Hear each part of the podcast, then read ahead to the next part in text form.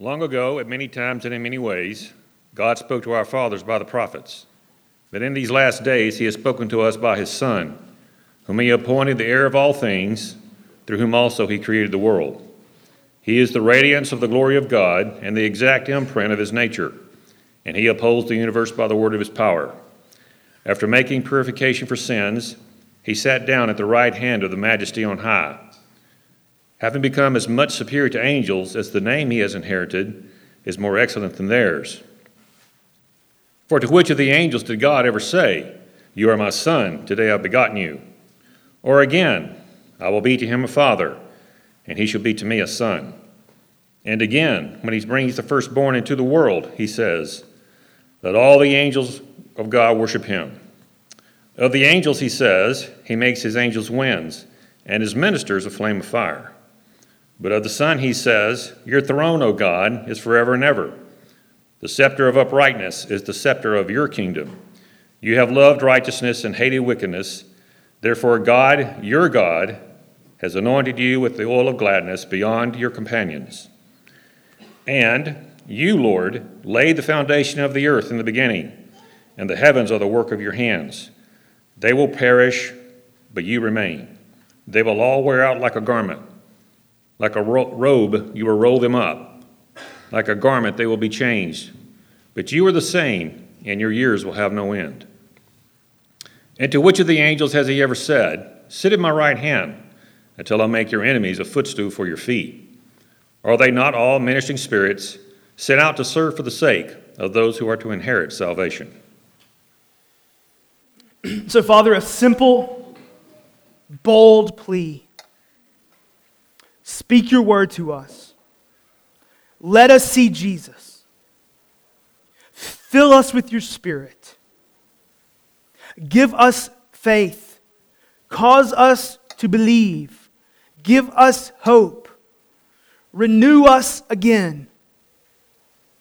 Give us joy. Care for us and nurture us through your word. We all pray boldly in the name of Jesus. Amen. Thanks so much for worshiping with us today. If you have not already, I would invite you to take your Bible or uh, the Bible that's underneath the chair in front of you and turn to the book of Hebrews, chapter 1. Book of Hebrews, chapter 1. Here, Redeemer, we are going to start a, a 15 to 20 week journey through the book of Hebrews. And I am begging you to join me on this journey. Now, the journey is not merely coming and listening to me talk about Hebrews, because we don't believe that that's exactly where the power is. We believe the power will be when God's people and God's word and God's spirit come together.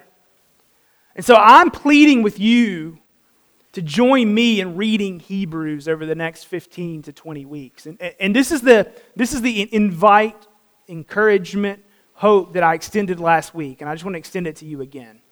Will you read the book of Hebrews once a week with us for the next 15 to 20 weeks? It's 13 chapters. You can do it in less than an hour. Now, you're all smart people, but I can try my hand at the math. You could do four chapters over three days plus one.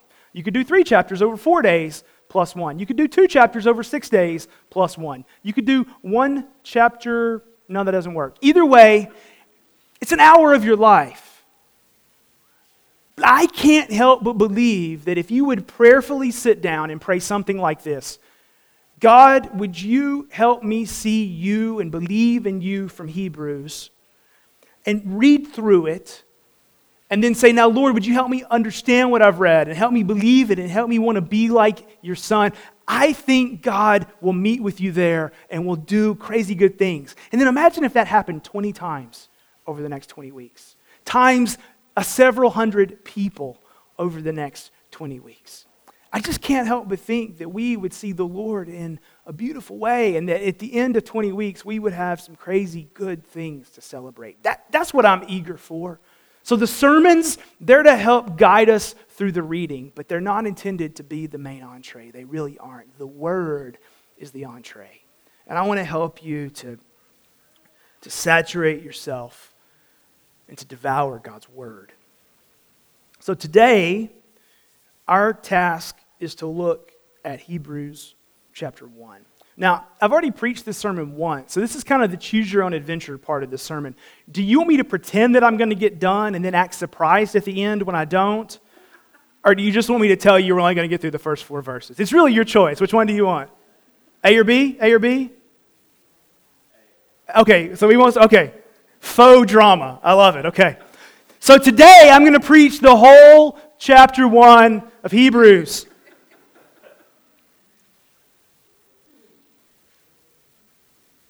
And here's what we're going to see. What are we to get done? Our hope is Jesus. He's due our worship. Let nothing distract us from our devotion to Him. So maybe you're here today and you're checking this church out. Maybe you're here today, you're checking out our faith. Maybe you're checking out the gospel. Maybe you're checking out Jesus. And you're like, I don't know how to sit and listen to you talk. Maybe I want you to try. I want you to open a Bible. I want you to read these words. But, but here's the point Jesus is everything. He's everything. He's how we know God. He's how we know who we really are. He's how we know what God desires from us. He's how we know what God is doing in the world. The center of all eternity is Jesus Christ. Everything pivots on Him. And our joy in this world goes up and down in how we cling to Him. Our experience of God's mercy in this world goes up and down in how we cling to Him. Our living for God's glory goes up and down in how we cling to Him. Jesus is everything for the people of God. And that's what this chapter shouts. It's going to shout it in two ways. It's going to say that Jesus is how we know God because if we've seen Jesus, we've seen God. And then it's going to say that Jesus is greater than angels. And now let's just be really honest here. For a bunch of Westerners in the year 2019, the whole angels thing just kind of feels a little bit distant, right? Okay, great. He's greater than angels. I cleaned out my closet yesterday, you know. But I promise there's some really healthy, helpful truth in wrestling with this idea that Jesus is greater than the angels. But we'll do that next week. But I'm going to pretend that I'm going to do it this week, okay? So, the first point, if you're a note taker, I titled Through Jesus. The sermon I titled The Son. Because the author of Hebrews is really writing a huge sermon. And the introduction is look at Jesus. The main point is Jesus. The main truth is Jesus. The main hope is Jesus. What he wants you to see is Jesus. And he comes out of the gate like a boxer. Like you guys remember Mike Tyson? Anybody remember watching Mike Tyson box? It was 30 seconds of fury. But you knew who was the boss, right? This Hebrew starts like that.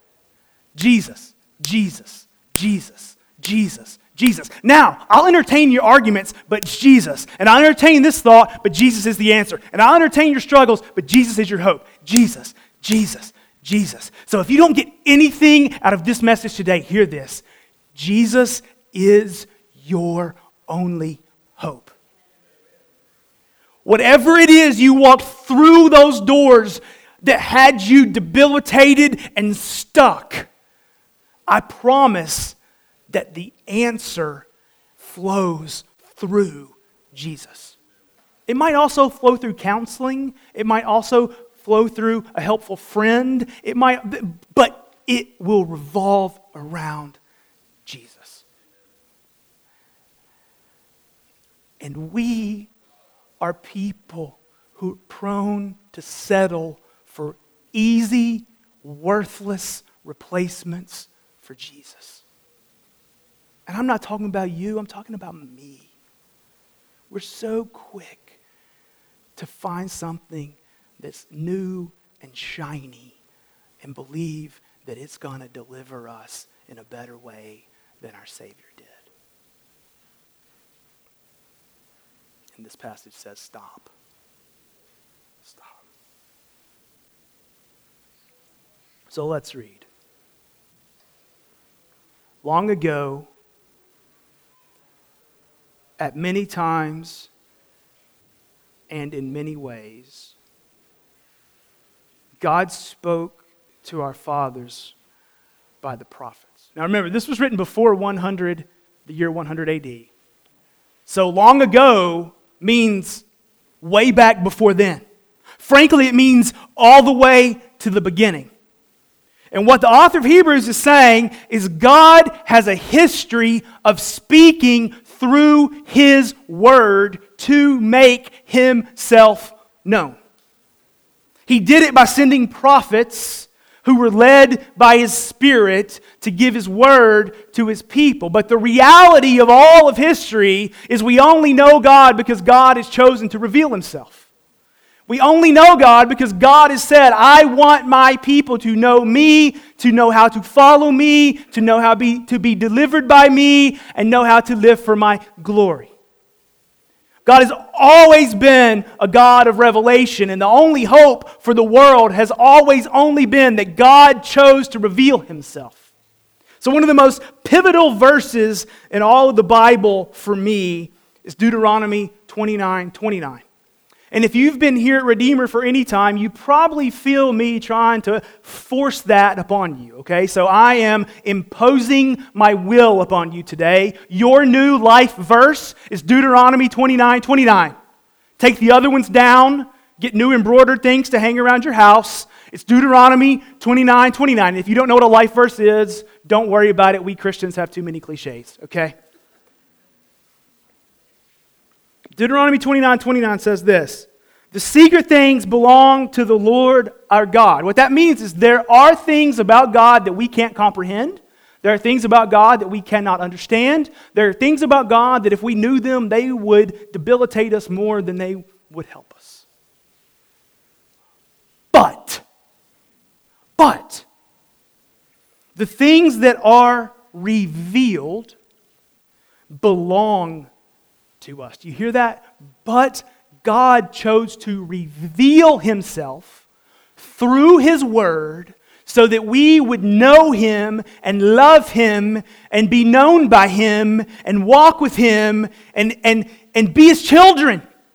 And that the word belong means that they would so shape who we are that we would pass them on to our children. And so, what Deuteronomy 29 29 is shouting to us is God's people know God because God reveals himself through his word.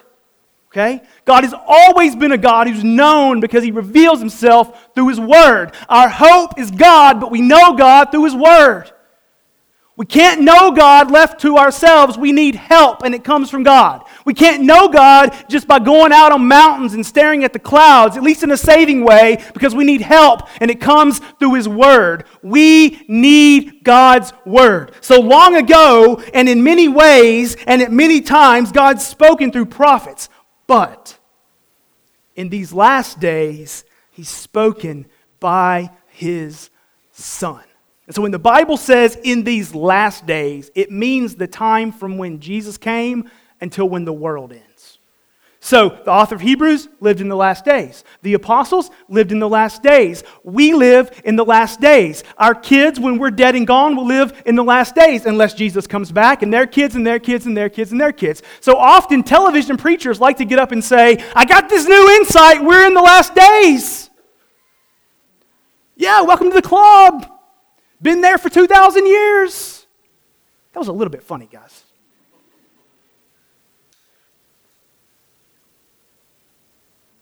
So when the Bible says in these last days, it means the time that Jesus started, and it's not changing. And he says, but in these last days, God has spoken to us by his Son, whom he appointed the heir of all things, through whom also he created the world. He is the radiance of the glory of God and the exact imprint of his nature, and he upholds the universe by the word of his power after making purifications for sins. He sat down at the right hand of the majesty on high, having become as much superior to angels as the name he has inherited is more excellent than theirs. Now, we're going to go through all those phrases, but get this God has spoken definitively and finally in Jesus. And if we know Christ in the Word that testifies to Christ, we need no other revelation from God. The secret things belong to the Lord our God, but what He has revealed, His Son, and the Word about His Son, is everything that we need to know Him and to follow Him and to love Him and to serve Him. And that which elevates Jesus is worthy of listening to, and that which doesn't is not. That which is truthful as the word which elevates Jesus is worthy of listening to, and that which doesn't is not. So, whether or not this sermon is worth your time depends on how much it elevates Jesus or fails to do so. Depends on how faithful and true it is to the definitive word that God has given in His Son. And so, what that means is we, as modern Western Americans have to fight our addiction to the new and the shiny and realize that everything we definitively need in this life is revealed for us in Christ and is given to us in the ministry that he brought to us. Anybody besides me here get sucked into those like seven life hack emails that are just clickbait, you know, like like seven ways to reorient your workday so that you'll never be stressed again, or or um, eight ways to prepare a year's worth of meals in four hours. You know, like you all get we all get sucked into those life hacks, right? I don't have any problem with that. That's not unbiblical. Enjoy your life hacks. But you know what always happens every time I click on one of those? I go, oh, so I need to start keeping up with my workflow differently. And I'll spend like a whole day creating a new workflow, and then I'll try it for two days, and then I'm like, nah, I like my old one better. Does that happen to anybody besides me? Like they just never deliver.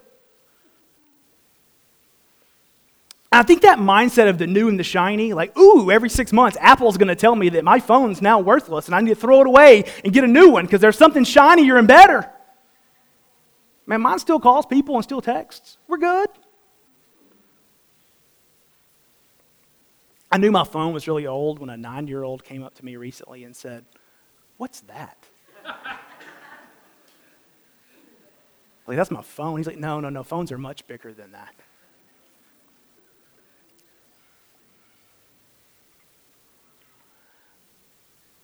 Um, but we're addicted to new. So when we get stale, our bodies are hardwired to want something new. When we get cold, our bodies are hardwired to want something new. When we get frustrated, we're hardwired to go looking for something new. But what this passage is saying is stop looking for new paths to God and go down the old paths because He's given you the path when He gave you Jesus. He's given you the vision that you need when He showed you His Son. He's given you the story that you need to believe when He helped you hear the story of Jesus. The old paths aren't bad, they're what we need as long as it's the path that leads to Jesus.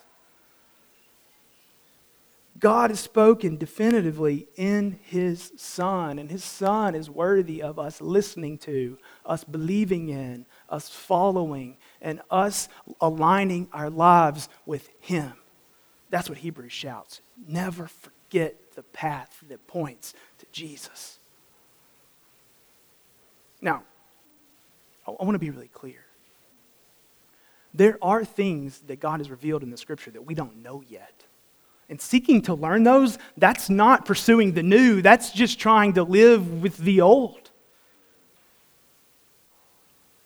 But there are some of us that know the Bible backward and forward, and we've just gotten bored with it, and we think that we need something new to help us.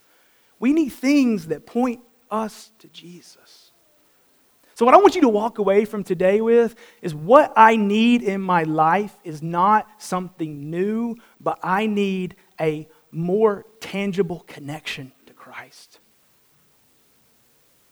And I believe He's given it to us in His Word and by His Spirit. So, why is Jesus worthy of this type of praise? And I mean, this is a really bold statement. All of eternity hinges on Jesus Christ. We need nothing more than Jesus. Those are huge statements. Why is that true? Perhaps you're a skeptic here today going, I don't believe all that's just religious garbage. Hebrews tries to give us some answers. So let's, let's dive in. I have eight of them and I have five minutes. You ready? And that's just the first half. Why is the Son worthy of our devotion? Number one, at the end of verse 2, but in these last days, he's spoken to us by his Son, whom he appointed the heir of all things. So, number one, Jesus is the heir of all things. Heir simply means the inheritor. All things, do you know what that means in the original language? It means all things visible and invisible, physical and spiritual, on the earth, under the earth, above the earth. It's all been willed over to Jesus. It all belongs to Him. There is nothing that exists that God the Father has not said it belongs to Christ, my Son. So Jesus is the heir of everything. Second, through whom also he created the world. So, what we're told is the world was created through Jesus. In the beginning, Genesis 1 1, God created the heavens and the earth. And God said, like by his word, and God said, Let there be light, and there was light. And God said, Let there be light separated from the darkness. And it was so. And God said, Let the waters and the earth be separated. And it was so. And so every time God created, what did He do? He spoke. And what Hebrews says is, the Word was Jesus. John 1 says the Word is Jesus. And what we're being told here is God the Father created everything that He created through Jesus. So it all belongs to Him because He made it all. And so we sit here today as 115 people who exist because Jesus made us and we belong to Him. Now, I want you to get your mind around this. That's true whether you accept it or not.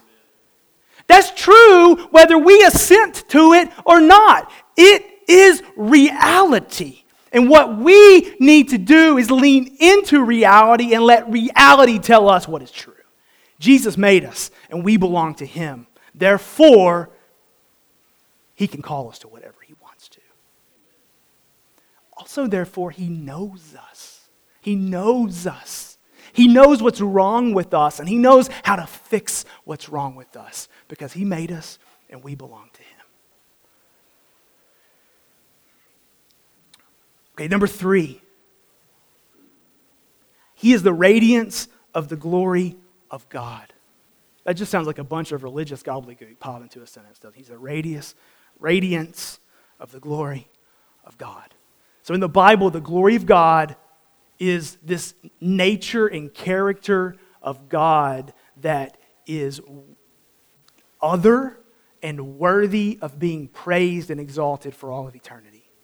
There's something about God that's so different than us, so glorious and so wonderful that it's worth being lifted up and told about and leaned into and praised for all of eternity.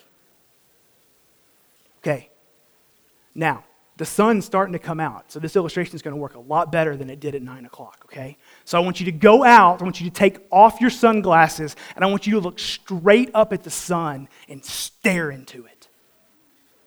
Now, what's going to happen? Are you going to see electrons and protons and particles, and are you going to know the temperature of the sun? No. There's just going to be this blinding reality that makes everything kind of go white and makes you squint, right? That's the sun's radiance. And so, what we're being told is when we look to Jesus, we see the radiating glory of God. That's what we see. God is making himself known by lifting up his son. Which leads to number four. Jesus is the exact imprint of God's nature, which means that if we've seen Jesus, we've seen God. It means that everything we need to see about God, to know who God is and how to walk with Him, is given to us in Jesus. Jesus is the heir of all things. Everything belongs to him. He created all things. He's the radiating vision of God's glory. He's the exact imprint of God's nature, meaning he is the revelation that makes God known to us. Number five, he upholds the universe by the word of his power. He upholds the universe by the word of his power. Now get your mind around that.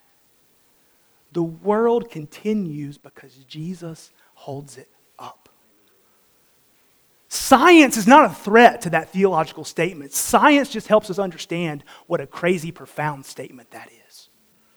So, science has taught us that we currently breathe in something called oxygen, and that feeds our bodies. And then we blow out carbon dioxide, which is waste and unusable to us. But God also created plants that would take in that waste and would be fed by it and put out their waste, which is known as oxygen, which is what we need. So one man's trash is another plant's treasure, is basically what I'm saying. But the reality is, God has created a world where that continues to happen and the world goes on. And that scientific fact is not a threat to that. That scientific fact just shows you how intimately powerful God is and how meticulously in control of his world Science also tells us that if the earth were to spin on its axis at one degree different, one degree.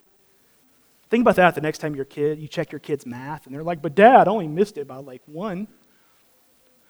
If the earth spun on its axis one degree off from when it's spinning, science, science tells us that the world would explode and fall apart.